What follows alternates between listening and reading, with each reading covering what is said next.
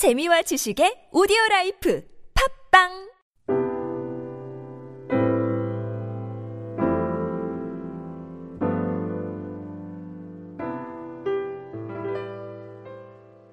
요즘 우리는 불신앙을 조장하는 그런 시대에 살고 있습니다. 우리가 인터넷을 열어서 웹브라우저를 열어보면 신문과 또 방송을 보면 우리의 믿음을 흔들리게 하는 그런 소리들로 아주 가득 차 있습니다. 그들은 하나님을 믿는다는 것, 그것은 어리석다고 이야기하기도 하고요. 또 하나님을 믿는 것이 미련한 일 중에 하나라고 이야기하기도 합니다. 또 우리가 가진 그 믿음과는 다르게 그들은 하나님만이 절대 진리라는 것, 그것을 인정하고 받아들이지 않습니다. 오히려 기독교라는 것을 독선적이고 배타적이고 또 배타적이라는 그런 말로 우리를 공격하기도 합니다. 또 심지어 기독교는 어떤 반지성적인 종교라고 폄하하기도 하는 그런 현실이 우리가 지금 살고 있는 현실입니다. 우리에게 들려오는 이러한 세상의 목소리들은 지금으로부터 대략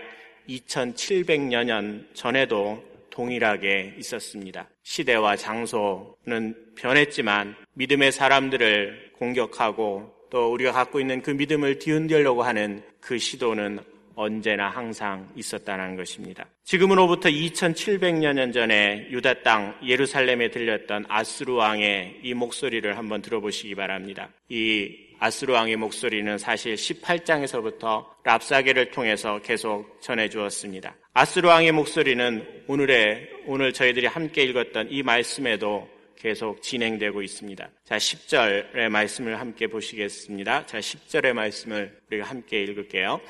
너희는 유다의 왕 히스기야에게 이같이 말하여 이르기를 내가 믿는 내 하나님이 예루살렘을 앗수르 왕의 손에 넘기지 아니하겠다 하는 말에 속지 말라. 네. 지금 앗수르 왕은 히스기야에게 속지 말라라고 제안을 하고 있습니다. 이사야를 통해서 전해준 그 하나님의 말씀, 그 말씀을 곧이곧대로 믿지 말라라는 이야기입니다. 예루살렘 성을 앗수르 왕의 손에 넘어가지 않도록 보장하겠다고 하는 그 하나님의 말씀, 그것을 믿지 말라라는 겁니다. 하나님의 말씀이 거짓말이라는 거죠. 그 거짓된 말에 당신 히스기야는 속지 말라고 지금 앗수르 왕은 이야기하고 있습니다. 자, 이뿐만이 아닙니다. 이 불신앙을 조장하는 다른 예가 11절의 말씀에서도 계속 이어지고 있습니다. 함께 11절 말씀도 읽어보도록 하겠습니다.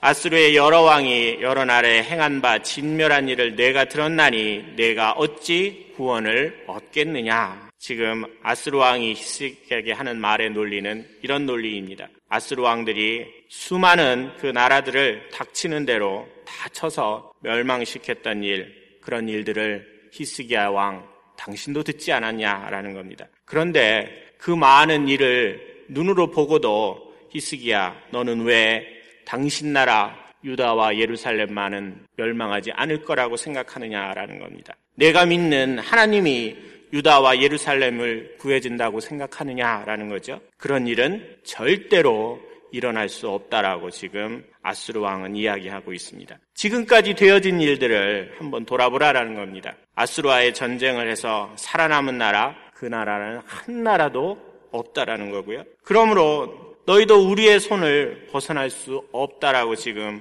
앗수르 왕은 큰 소리를 치고 있는 것입니다. 그는 자신이 경험한 그 경험으로 볼 때 예외라는 것은 결코 일어나지 않는다고 단언을 하고 있습니다. 하나님의 능력으로도 앗수르를 도저히 감당할 수 없을 것이라고 호언장담하고 있는 그 모습이 지금 앗수르 왕의 모습입니다. 이것은 마치 골리앗이 지금 이스라엘 백성들 앞에서 외치는 그러한 목소리와 또 유사하게 우리가 생각할 수 있을 것입니다. 이러한 목소리 후에 우리 12절과 13절도 함께 보시기 바랍니다. 앗수르 왕은 지금 자신의 주장이 충분히 신뢰할 만한 근거를 가지고 주장하는 이야기라는 것을 이야기합니다. 그의 논리는 단순하게 감정적이거나 아니면 감정적으로 하는 그런 이야기가 아니라 충분히 논리적으로 근거를 갖고 있다라는 그 역사적인 예들을 지금 제시합니다.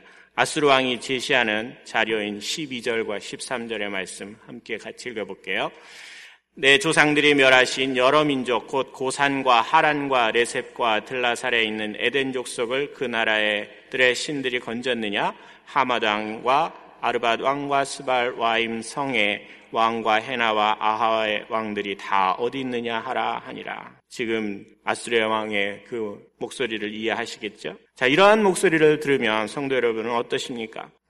역사적인 증거까지 들이대며 우리가 믿는 그 내용이 틀렸다라고 하는 상황에 우리가 처한다고 하면 우리는 어떻게 할 수 있겠습니까? 앗수르 왕이 히스기야의 믿음을 흔들기 위해서 공격하는 것처럼 우리를 논리적이고 체계적으로 위협한다면 우리는 어떻게 반응을 해야 합니까? 불신앙을 조장하는 이 시대적인 흐름의 공격과 위협 속에서 우리는 어떻게 반응을 해야겠습니까? 어떻게 하나님에 대한 우리의 믿음을 지킬 수 있을까라는 것을 우리가 고민해 볼 필요가 있습니다. 앗수르 왕의 위협과 공격에 대응하는 우리 히스기야의 모습을 보시기 바랍니다. 우리는 히스기야의 이 모습 속에서 이 시대를 살아가는 삶의 지혜를 얻을 수 있습니다. 우리 3절 말씀입니다. 우리 3절 말씀 함께 읽겠습니다. 그들이 이사야에게 이르되 히스기야의 말씀이 오늘은 환난과 징벌과 모욕의 날이라. 아이를 낳을 때가 되었으나 해산할 힘이 없도다. 지금 히스기야는 앗수르 왕의 공격과 위협 앞에서 자신들의 상황을 분석하여서 정의를 합니다. 히스기야가 자신들의 상황을 정의하는 단어는 세 단어입니다. 자신의 처지를 정의하는데 하나는 환난이라는 단어로 정의를 하고요. 또 하나는 징벌이라는 단어를 사용하고요. 그리고 마지막으로 모욕이라는 단어를 사용합니다. 그래서 이방 나라, 지금 앗수르 군대에 의해서 예루살렘 성이 점령당하고 함락될 위기에 직면하고 있기 때문에 지금 환난에 처한 날이다라고 지금 이야기하는 거고요. 또 유다에서 지금 벌어지고 있는 모든 상황, 그것은 유다와 자신의 죄로부터 이러한 그 하나님의 징벌임을 인정하면서 이 날이 징계의 날이다라는 개념으로 정의하고 있습니다. 그리고 또 만군의 여호와 하나님이 지금 이방 나라 앗수르에게 모욕을 당하고 있다고 생각하고 있는 것입니다. 그래서 지금 히스기야는 이 날을 환난과 징벌과 모욕의 날이다라고 부르고 있습니다. 이것이 지금 이스라엘 백성들이 유다와 예루살렘이 지금 처한 자신들의 상황이라는 것입니다. 그런데요, 이러한 환난과 징벌과 모욕의 날, 그 날을 살고 있지만 히스기야가 할 수 있는 일, 그것은 아무것도 없다라는 것입니다. 그들에게 대응할 능력이 아무것도 없다라는 것, 이것이 지금 히스기야가 처한 또 다른 한 면입니다. 그들의 무능한 현실을 히스기야는 표현할 때 아이를 가진 산모의 비유를 해서 설명을 합니다. 마치 산모가 산딸이 다 되어 아이를 낳아야 하는 그때가 되었는데 해산할 수 있는 힘이 없다라고 합니다. 지금 적국으로부터 환난을 당하고 또 하나님으로부터 징벌을 받고 또 이방 나라로부터 모욕을 당하는 그런 일을 경험하고 있지만 자신들의 능력으로는 이 위기를 극복할 수 있는 힘이 아무것도 없다라는 것을 지금 아이를 뵌 산모에 비유해서 표현하고 있는 것입니다. 환난과 징벌과 모욕의 날에 스스로 할 수 있는 것이 아무것도 없을 때에 히스기야가 선택한 방법, 그것은 눈물로 기도함으로 하나님께 은혜를 구하는 것이었습니다. 어떻게 보면 우리가 이 세상을 살면서도 겪는 부분에 똑같은 부분일 것입니다. 우리가 수많은 어려움도 겪고 환난도 겪고 또 때때로 하나님 앞에 징벌을 받기도 하고 또 사람들로부터 모욕을 받는 그런 일이 있지만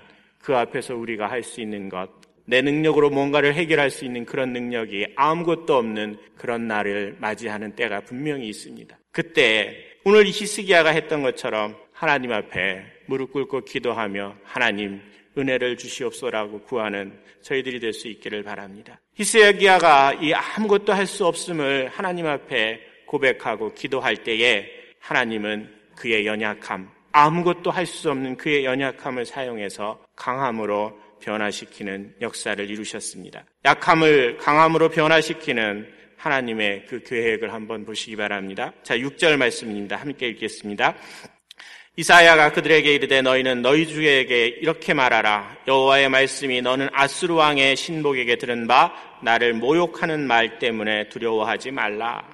하나님께서 히스기야에게 들려주셨던 말씀은 두려워하지 말라입니다. 긍정적인 표현으로 이것을 바꾸어 표현하면 평안하라라는 것입니다. 하나님의 말씀을 부정하고 하나님의 일하심과 능력을 믿지 않는 그 앗수르 왕이 지금 위협하고 우습게 공격한다 할지라도 너희는 두려워하지 말고 평안하라라는 것이 지금 이사야가 전해주는 하나님의 말씀입니다. 히스기야가 어떻게 이러한 상황에서 평안할 수 있을까요? 히스기야가 함께 그 이유는 히스기야와 지금 함께 하시는 그 하나님, 히스기야를 지키시고 계신 하나님, 보호하시는 하나님이 있기 때문입니다. 환난과 징벌과 모욕의 날에도 그들을 버리시지 않고 그와 항상 함께 하시고 지키시고 보호하시겠다는 그 하나님이 지금 유다와 히스기야와 이스라엘 백성들에게 함께하고 있기 때문입니다. 그들을 향한 하나님의 신실한 약속, 그것이 또 있습니다. 자, 7절의 말씀도 함께 보시겠습니다.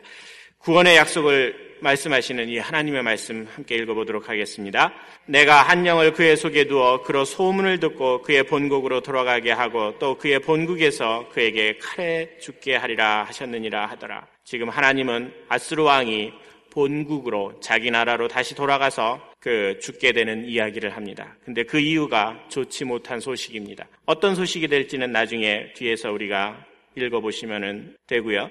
그래서 좋은 소식, 좋지 못한 소식을 듣기 위해서 앗수르로 다시 돌아가는 이 왕을 결국은 거기에서 죽게 해서 모든 문제를 다 해결하시는 그런 하나님을 볼 수 있습니다. 우리가 환난과 징벌과 어떤 모욕의 날, 그런 것을 우리가 당면했다라는 것은 알지만 자신의 능력으로는 아무것도 할 수 없어 가슴치며 기도할 때에 우리가 하나님께서는 이와 같이 놀라운 방법으로 히스기야와 그의 백성들을 앗수르의 왕에서 손에서 구원하셨던 것처럼 우리도 함께 구원하실 것을 확실하게 믿으시길 바랍니다. 사랑하는 성도 여러분, 우리가 살고 있는 이 시대도 히스기야의 모습과 별반 다르지 않습니다. 하나님의 말씀이 부정되고 있고요. 또 하나님의 하신 일을 부정합니다. 또 하나님이 모든 일을 다 하실 수 있다는 것, 그것도 부정하는 이 시대를 우리가 지금 살고 있습니다. 이러한 시대 속에서 우리는 우리의 힘으로 아무것도 할 수 없습니다 라고 고백할 수밖에 없습니다. 하나님, 우리가 할 수 있는 것이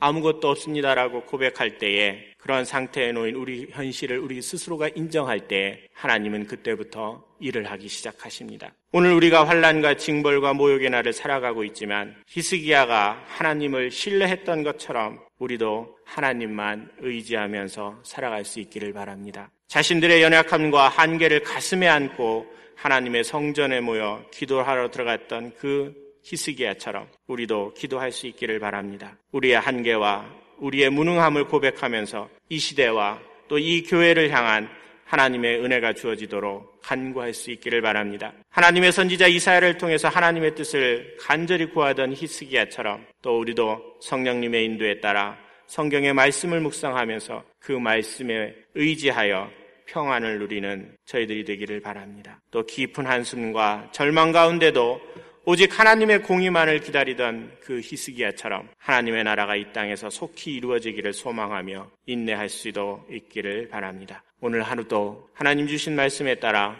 평안한 그런 하루가 되시기를 축원합니다. 함께 기도드리겠습니다. 이 세대와 교회와 또 세상을 향해서 하나님, 우리가 할 수 있는 것이 아무것도 없어서 하나님 앞에서 눈물로 기도합니다. 하나님의 자비와 은혜만을 구합니다. 하나님, 우리가 살아가고 있는 이 불신앙의 이 세대를 불쌍히 여겨주시옵소서. 하나님에 대한 믿음이 없는 우리를 또 불쌍히 여겨주시고, 또 하나님, 저희들의 믿음이 새롭게 하나님의 말씀 가운데 세워지는 은혜도 경험하게 하여 주시옵소서. 히스기야에게 응답하셨던 것처럼 우리의 기도에도 한 줄기 소망의 빛으로 응답하는 오늘 하루가 되게 하여 주시길 원합니다. 모든 말씀을 예수님의 이름으로 기도드립니다. 아멘. 우리 오늘 함께 같이 중보 기도를 드리겠습니다. 선교지와 선교사님들을 위해서